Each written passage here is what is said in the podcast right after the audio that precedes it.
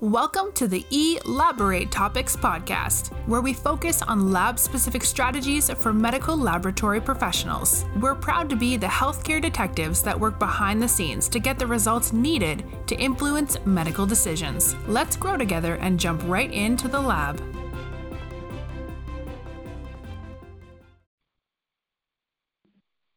Welcome to Elaborate Topics podcast. I'm one of your co-hosts, Lona Small. A little bit about me. I'm a clinical lab scientist, I'm a quality assurance specialist, and I'm a lab leadership coach. My passion is to help laboratorians demonstrate their value as an important part of the whole. I coach lab leaders to create a collaborative culture and to empower the next generation of lab leaders. Today, I'll be your solo host. And I have a question for you. Are you finding it difficult to get people you're trying to lead to go in the direction you want them to go?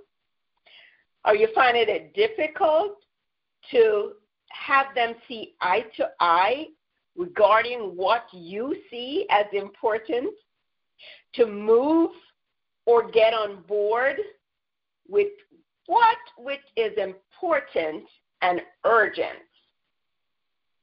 I'm talking to parents, I'm talking to lab techs, I'm talking to medical technologists, supervisors, managers, lab execs. This podcast is for you. I want you to see yourself as a leader, someone who can make a difference, someone who can lead changes. Think about how you need to lead changes in your home as a parent, as a sibling, at work, as a member of the team, as a supervisor, a manager, an executive, or just the lab. Well, I've been in that situation where I find it difficult to get people on board. And I see it every day also with other leaders. In different labs that I've worked and with leaders that I mentor and as I coach.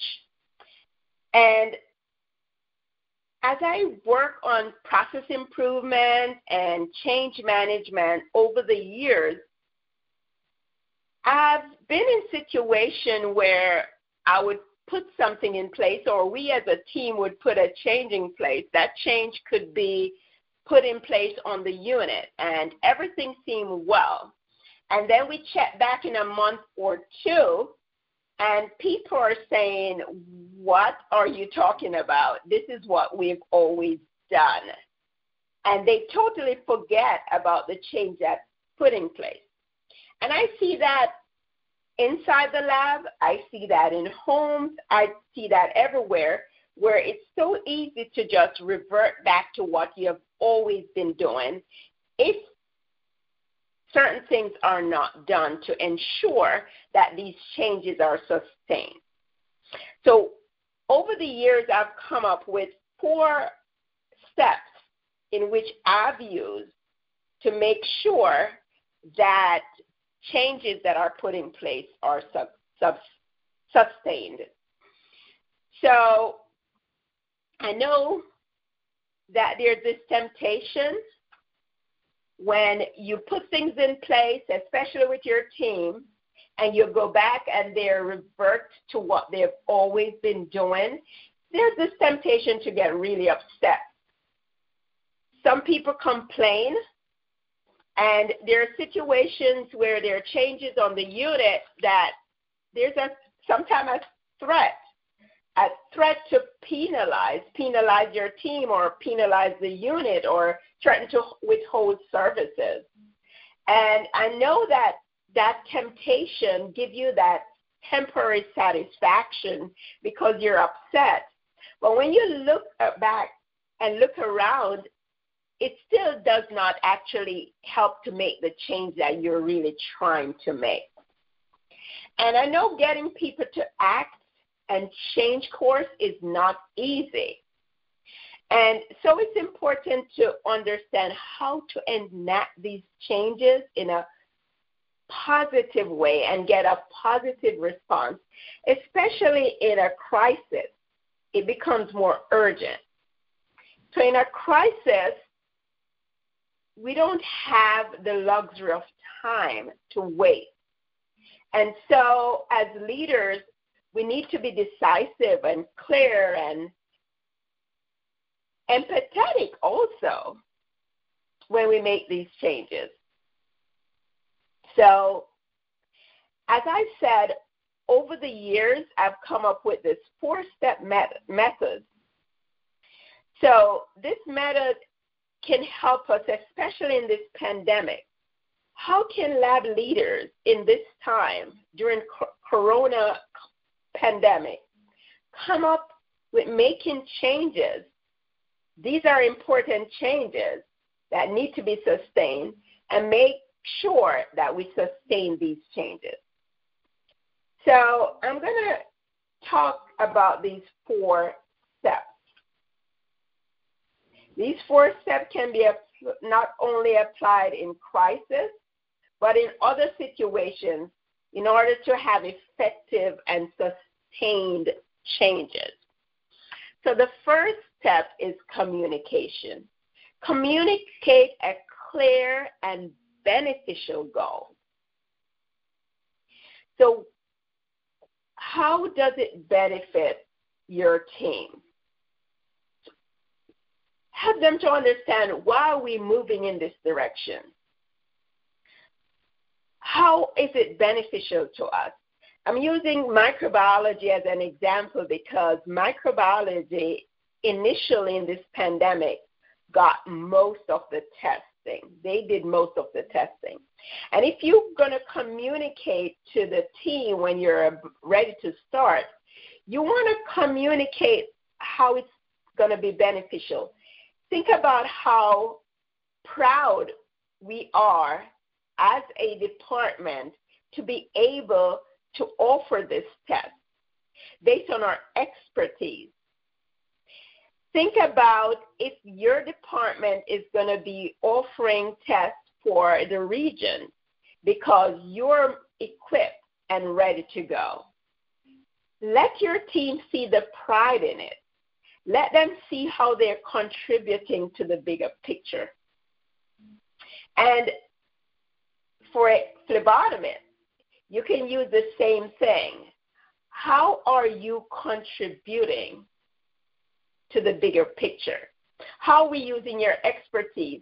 I'm glad that we are able as a lab to participate in making such a contribution to the coronavirus.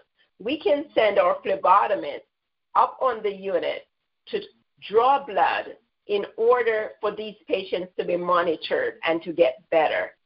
How proud are we? And we can use the same methods for kids. Let them see their contribution.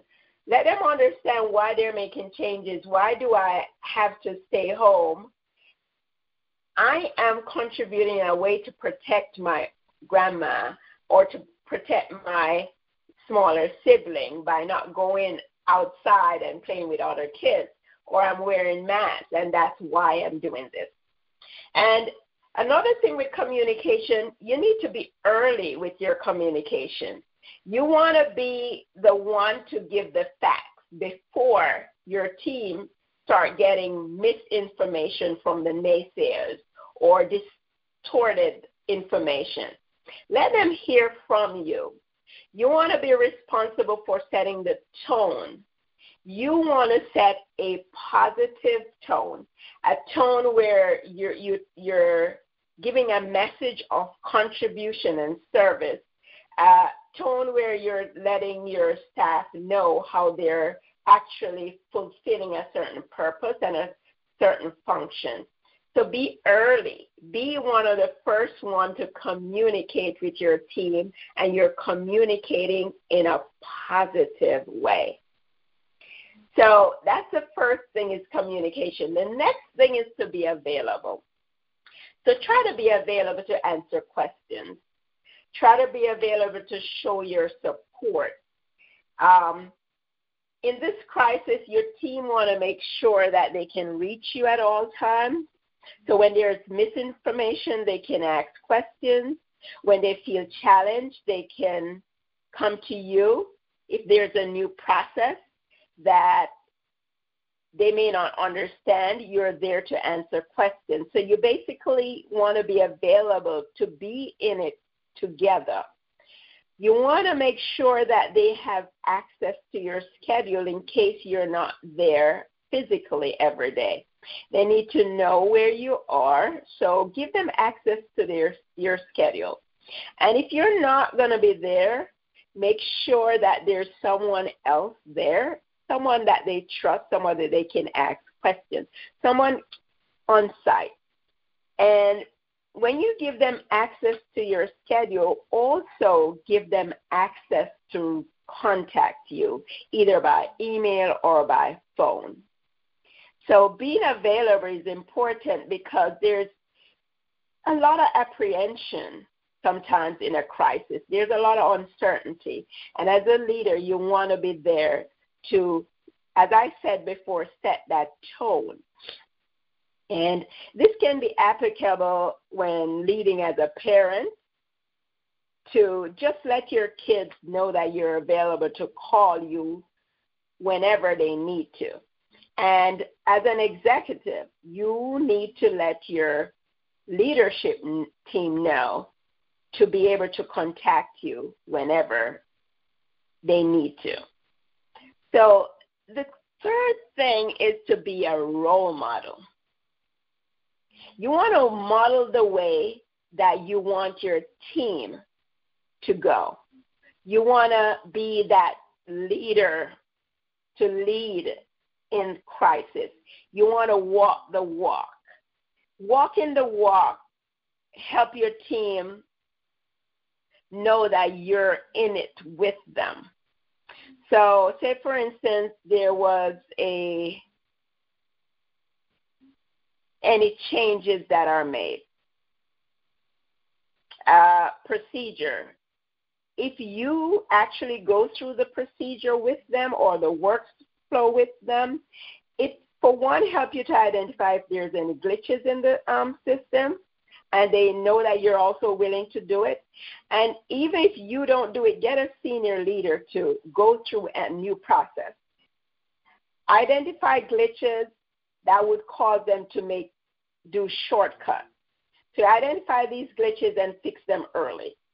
With flexible schedule, you want to model the way with that. So if you have to do flexible schedule for yourself where you're working from home, or you're probably taking a day off, try to make sure that if you're asking your team to do something, you're doing it too. You may not be doing it in the exact same format, but let them know that you're doing it. Say, for instance, they have to take a day off also. If you're working from home, try to have them work from home too. Try to be creative. They could work on, I know for my organization, when we were working at this time, it's the end of the year, and people are working on continuing education that they can log in online and do these training there. It's time for them to be working on different packets, competency, and other things. You can just be creative and get your team to work from home, even like a half a day. So just make sure you're modeling the way. Make sure you're the first one to make sacrifice, like when it comes to cutting hours and schedule. So that's going to be important. Don't ask your team to do anything that you're not willing to do. And the fourth thing is to encourage. Encourage while monitoring. So you want to reward the behavior you'd like to see. So go ahead and review your reward system. Make sure you're reinforcing the goals and the culture that you're trying to see. So you don't want to reward like a cutthroat competitive situation. If you want to see like a supportive teamwork and innovative environment, that's what you want to reward. If you want to see patient safety and quality and safe behavior, that's what you want to reward. If you encourage people coming in your office to gossip on something that someone didn't do right or gossip on something that's happening in the lab, what you're actually going to be encouraging is that kind of behavior in the culture. So you could find that you see a lot of squabbles, you see a lot of infighting, and this happened because of a lack of trust based on tattletaling and other things. So make sure you're focusing on behaviors that you want to see in your lab. So you want to celebrate certain accomplishments that you're trying to see. So say, for instance, you're encouraging scientific thinking and innovation. So if a technologist comes to you and say, look, I'm seeing this pattern in the COVID patients. I'm seeing certain results.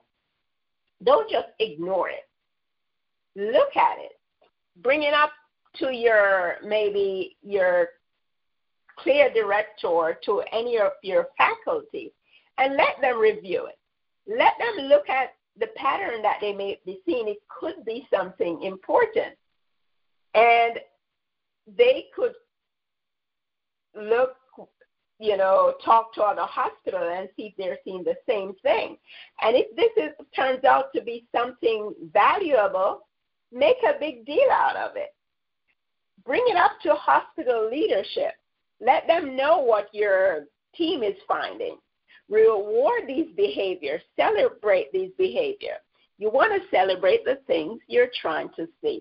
So if, say, for instance, what that does too, it reinforces the communication that you did at the beginning.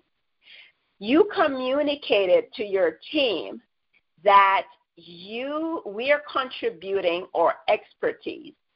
We are contributing to a bigger service. And so you are actually confirming that in your action when you celebrate these wins. So some of the things that you could encourage and celebrate is things like technologists working long hours to validate a new test, to come up with a new instrument during the crisis. Things like people being involved in massive testing and taking on additional workload from other labs. Those are the things that we should be rewarding. Like reward phlebotomists for their courage, for their commitment, for going on COVID units and collecting specimens to help to treat these patients. Let them know they're making a difference. So you're celebrating teamwork. Say when one technologist supports another one based on the workload. If you're supporting to help with workload, you're going to celebrate. Celebrate people who volunteer at the command center, who volunteer to make masks. Celebrate, encourage. So as I say, when we're celebrating, you're actually validating and reinforcing the culture of service, a culture of collaboration, a culture of making a difference, not only inside of the lab, but outside the walls of the lab. So this is a culture that we're valuable. And when you place a lot of focus, and there's this expression that says you place a lot of focus on the results that you want to see. So the quote says, where focus goes, energy flows, and results show. So whatever you want to see, that's where you should put your focus. And that's how you encourage your team to sustain the changes that they want and that you want to see. So when you use these four-step method, you're not just building a better collaborative culture from within, as I said, but you're enabling your team to demonstrate that culture outside, to show the value that they have to offer, to get recognition and visibility that they deserve. So the mistake that we could easily make with these four steps is to go back and we say, well, list the four steps. And we could do it in a ritualistic way, like, okay, I'm going to communicate with my team, check. I'm going to be available. I'm going to be this role model. How do I role play this? And I'm going to encourage and monitor. If we do this in a ritualistic way, and we don't do this without caring, it's easy for our team to see through this. And if they don't think that you really care, it's easy for them to just do whatever they want to do when you're not looking. You don't care, I don't care. So I deliberately coined that word as a way to remember what to do. But it's not only just to remember what to do, but to make sure that when we're doing it with care. So C for communicate, A, to be available, R, a role model, and E, to encourage. So what do I do after listening to this? The first thing that I would recommend that you do after listening to this is to just go ahead and pull out a piece of paper and list your team members. You can do the same thing at home to list the people at home, and write down what you care about. What is it for this team member? Why do I care about them? And why do I want them to succeed and to shine and to be an important part of the whole? Write down your whys before you even start. And some people may say, look, this may not apply to me because it's kind of late in this whole pandemic and I didn't communicate. I wasn't the first one to communicate with my team to set the tone that I want to set. I was late to the game and my team was stressed and there was just a lot of complaint and people were afraid. But don't think it's too late. This whole pandemic is not over and there's always new things that's happening. Right now, we're focusing on antibody testing. There's a lot of new testing coming on board. There's a lot of new things coming on board in hematology and coagulation with a lot of D-dimers. And so there's all these new tests coming on board. There's new tests coming on board in point of care. How do you go ahead and introduce these new changes, these new workflow, to have your team feel as if they're making a difference, they're the expert, they're contributing in a big way, and they're proud of what they're doing. And as a result, you're celebrating them, and you're causing them to sustain this important change in a crisis, because there's not a lot of time to be babysitting. There's not a lot of time to be going back and forth. So we want to make sure that once we implement these changes in this crisis, it's sustained, people are on board, there's positive energy. So that's what I wanted to do. As soon as you stop listening, pull a piece of paper out, write your team members, and write why you care about them, why you want them to succeed, why you want them to shine. Thank you all for listening today to another episode of Elaborate Topics.